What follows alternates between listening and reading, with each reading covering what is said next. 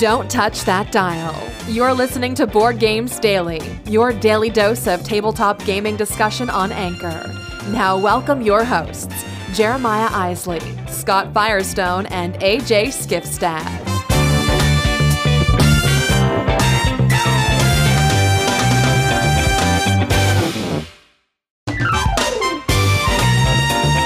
Don't touch that dial. You're listening to Board Games Daily, your daily dose of tabletop gaming discussion on Anchor.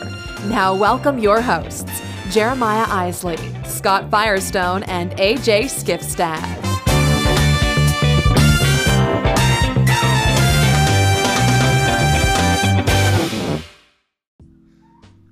This is AJ Skifstad saying, Welcome back to Board Games Daily. We got a lot of great stuff coming uh, your way today.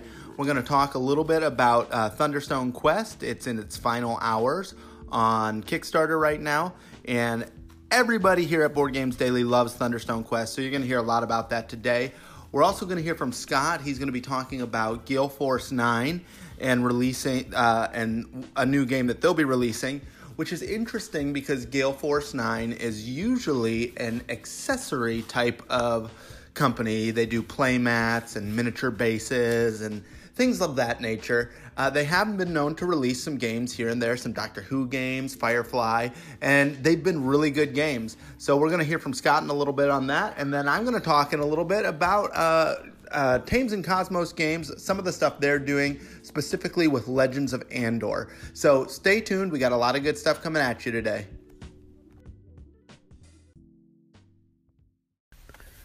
Hey everyone, Firestone here with Board Games Daily, powered by theologyofgames.com. Just wanted to talk a little bit about Thunderstone Quest. It is in its final, as I record this, about 36 hours of the Kickstarter for the Back to the Dungeon campaign, which is um, Thunderstone Quest, with an additional chapter, I think, and a couple, a solo variant. And anyway, my son and I played last night, and just reiterating how great a game it is. He and I have played through all of chapter one, and I think there are five chapters plus a bonus chap kind of adventure that came with the original uh, the first edition of the game. So he and I have played through all the stories in chapter one, and then last night we were going to play, and we and uh, to be honest, we were both like, ah, I don't feel like sleeving a buttload of cards for chapter two, so let's just play one of the stories from chapter one again. So we did. It was super fun.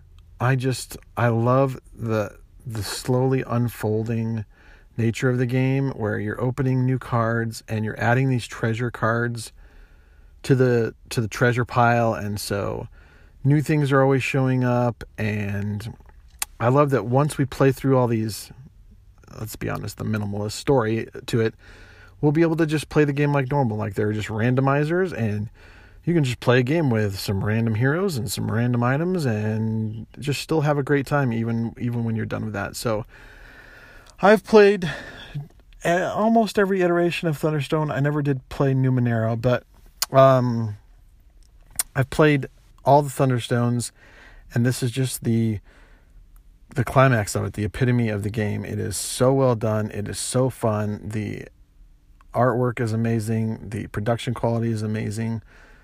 I love this game and you only have a little bit of time to get it on Kickstarter. So, totally encourage you to do that. Thunderstone Quest is super fun. So, let us know what you think about Thunderstone Quest. Have you played it? Are you backing it? What are your thoughts? Join the conversation. And don't forget to visit our P- Patreon page. You can uh, search for Theology of Games on there. And we have these sweet promos that some companies have been gracious enough to give us. And if you jump on the Patreon bandwagon and uh, support what we're doing here at Theology of Games and Board Games Daily, you can get some cool promos. So check them out, check that out, and we'll talk to you later. Bye. Hey there, everybody. Let's talk once again about some things happening in the gaming world, um, specifically with Thames and Cosmos games. I don't know. I don't know if we mentioned in the other in yesterday's episode about the reprint of Targi, but it was funny because um, Scott and I were talking back and forth. With Jer- uh, Jeremiah was included in the conversation as well about me thinking that the Targi reprint had already happened. I had seen it on Amazon several times, and I've seen it for not a huge price.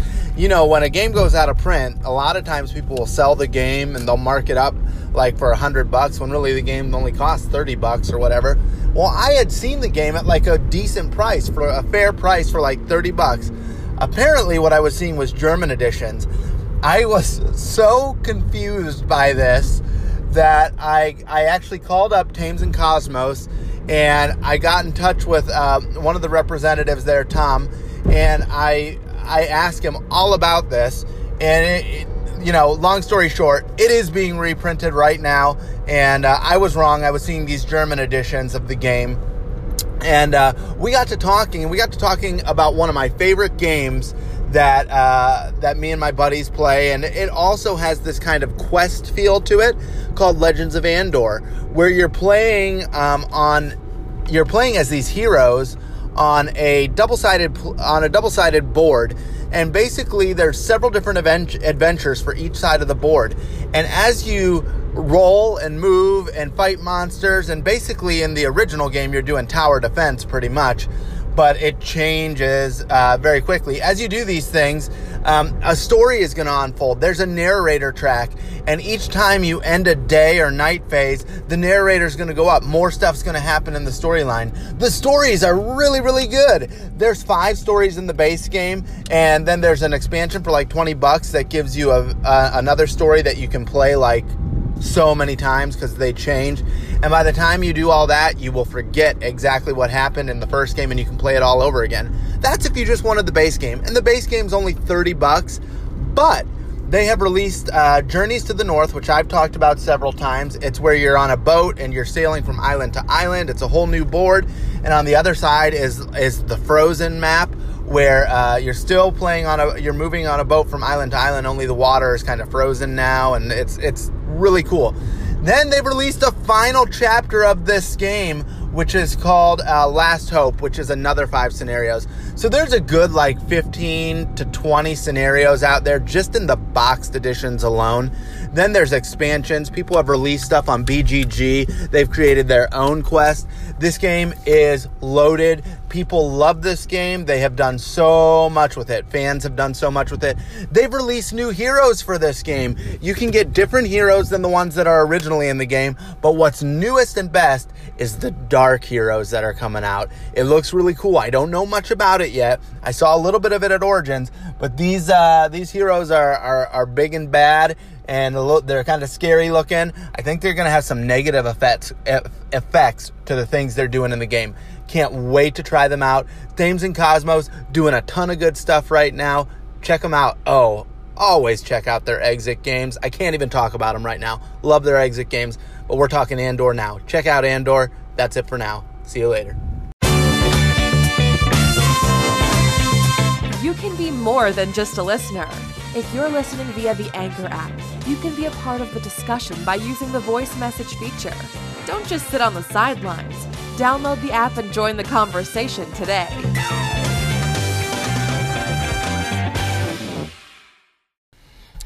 Hey folks, Firestone here with Board Games Daily, powered by theologyofgames.com. There's a little news in the board gaming industry, and that is that Gale Force 9, the publisher, has acquired the IP for the Dune universe. Frank Herbert's epic science fiction universe of Dune. And uh, this is kind of big news. There was a game that came out in 1979, and then there was a later reprint uh, by a French company with a slightly uh, bigger version, literally b- bigger, but also expansions and things like that. I own that French copy. I've played it exactly one time uh, early on in gaming. I was like, "Oh, the Dune game. This is supposed to be great," and I picked it up and we played it, and it was interesting. Uh, like I said, we only played it once, so I'm not sure we got the full, I don't know, story, the full experience. It's very asymmetrical. There are a lot of rules ambiguities, at least in the copy I had. And so we were all just kind of muddling through, and then suddenly someone won. And like we were buckled up for a three hour epic, and it took like an hour maybe. And we're like, oh, what's going on? How did he won? What's ah? And none of us have really been anxious to play again. But a lot of people are asking whether the new uh, agreement means that they'll bring this game back, and it doesn't appear so because the wording in the press release is very specific that it, they'll be bringing original board and miniature games to the market with this uh, IP. And I've also heard um, talk of an RPG, which would be pretty cool, I think. But um, I love the Dune universe. I I still remember I went to my uh, sixth in sixth grade. Sorry, this would have been seventh grade. This was back when it was junior high, and junior high was seventh, eighth, and ninth grade. And so in seventh grade, I went to my brand new junior high school, and I went into the library, and I was just like, "Oh, this place is amazing, and I can check out all these books." And there was Dune there, and I'd heard about it, and I thought, "I'm gonna do it. I'm gonna get this book." And so I picked up Dune, and I read it, and I'm to be honest, I have no idea a lot of what was happening in that book, at least at the time. I've, I've read it many times since then, but at the time I didn't know exactly what was going on. But I just remember the feeling I had when I was reading it, and that was like, this is something special. And subsequent reads have only solidified that. It is one of my favorite science fiction books, one of my favorite books, period. The first book is just amazing. The series goes down drastically after that first book. The second book isn't terrible. It's not bad at all, actually. Um, but it it gets a little weirder. And then the third book, you're like, oh, this is the wheels are getting wobbly on this one. And then, as far as I'm concerned, after that third book, it just jumps off the cliff like Wile E. Coyote, and craziness happens. And the last book is almost unreadable. And then his son and Kevin Anderson wrote continued in the universe, and their books are not very good. They have some there's some cool ideas in there, but it's just uh, it feels like a money grab. It feels like cashing in on Dad's awesomeness. For Brian, um, they're they're just not the same classic status. So anyway, I love the Dune universe. I'm excited about this. I hope that Gale Force Nine does amazing things with this intellectual property, and uh, so I'm looking forward to playing whatever comes down the pipe from them. And it's uh, surely going to coincide and mesh up with the new movie that's coming out. I think it comes out in 2020. So we may not see those games until closer to the release of the movie where they can tie those things in more closely um, for marketing purposes. But uh, anyway, Dune is coming back and I'm excited. Are you excited? Let us know and keep this conversation going. We'll talk to you later. Bye. Hey there, everybody. Welcome back to Board Games Daily. This is AJ Skifstad. Scott had just asked the question Thunderstone Quest, have you played it? Are you backing it? What do you think of Thunderstone Quest? To uh, paraphrase. um, and as most of you know, and Scott included knows, uh, I have played it. I absolutely love it. I backed it in the first Kickstarter. Um, I just think it is a phenomenal game. It is it is my favorite deck builder. I used to really really love Star Realms and its simplicity. I love Thunderstone and its complexity. I think it's a wonderful game. I'm backing this new Kickstarter for the Barricades mode, which, as Scott said, was a new adventure, which is uh, the, the sixth quest, and it is also the solo and co op variant as well. Very excited about that. But what's even better is there is going to be a seventh quest release. They have not said it, but uh, they did this in the first uh, campaign where they they did the stretch goals, and as they were doing stretch goals, slowly a new quest unfolded. They would add oh, eight upgrade cards, eight new character cards, and all of a sudden you had so many cards that you had a whole new quest in front of you. That's exactly what they're doing with this quest. So there's going to be a whole seventh quest in this. They're offering a huge package for like 250 no, 260 bucks. You get you get the barricades modes, the solo modes, the champion edition of the game, which includes everything from the first Kickstarter, including the little side quest that Scott talked about. It was called the the Bandits of Bandrock, I think, or something like that. And then it's going to give you the neoprene playing mat, which is a smaller version of the board, so you can get more stuff at the table because this game is huge. And then it's going to give you the epic mode cards, or I think that's what it's called, the epic scenario cards. It's going to give you like five packs of sleeves. That's 500 sleeves. I think there's a, or no, I think the packs come in packs of 500. So you're getting a ton of sleeves.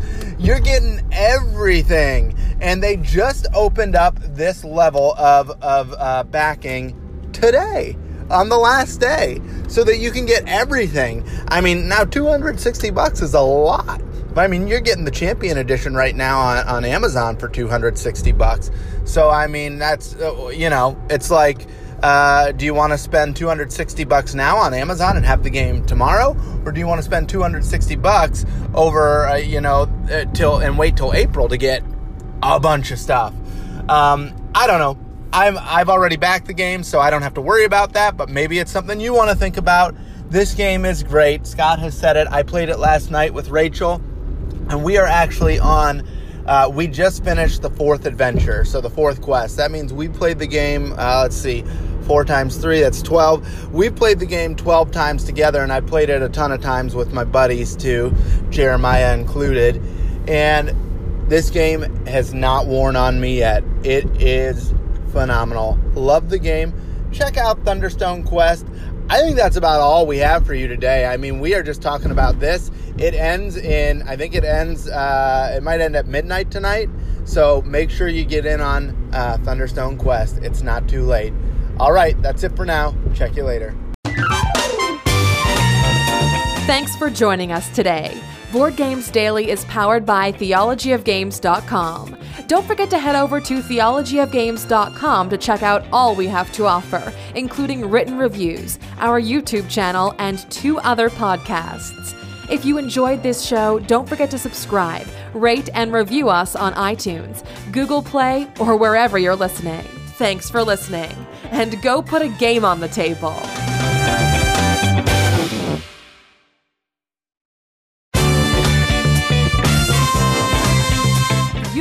More than just a listener. If you're listening via the Anchor app, you can be a part of the discussion by using the voice message feature. Don't just sit on the sidelines. Download the app and join the conversation today.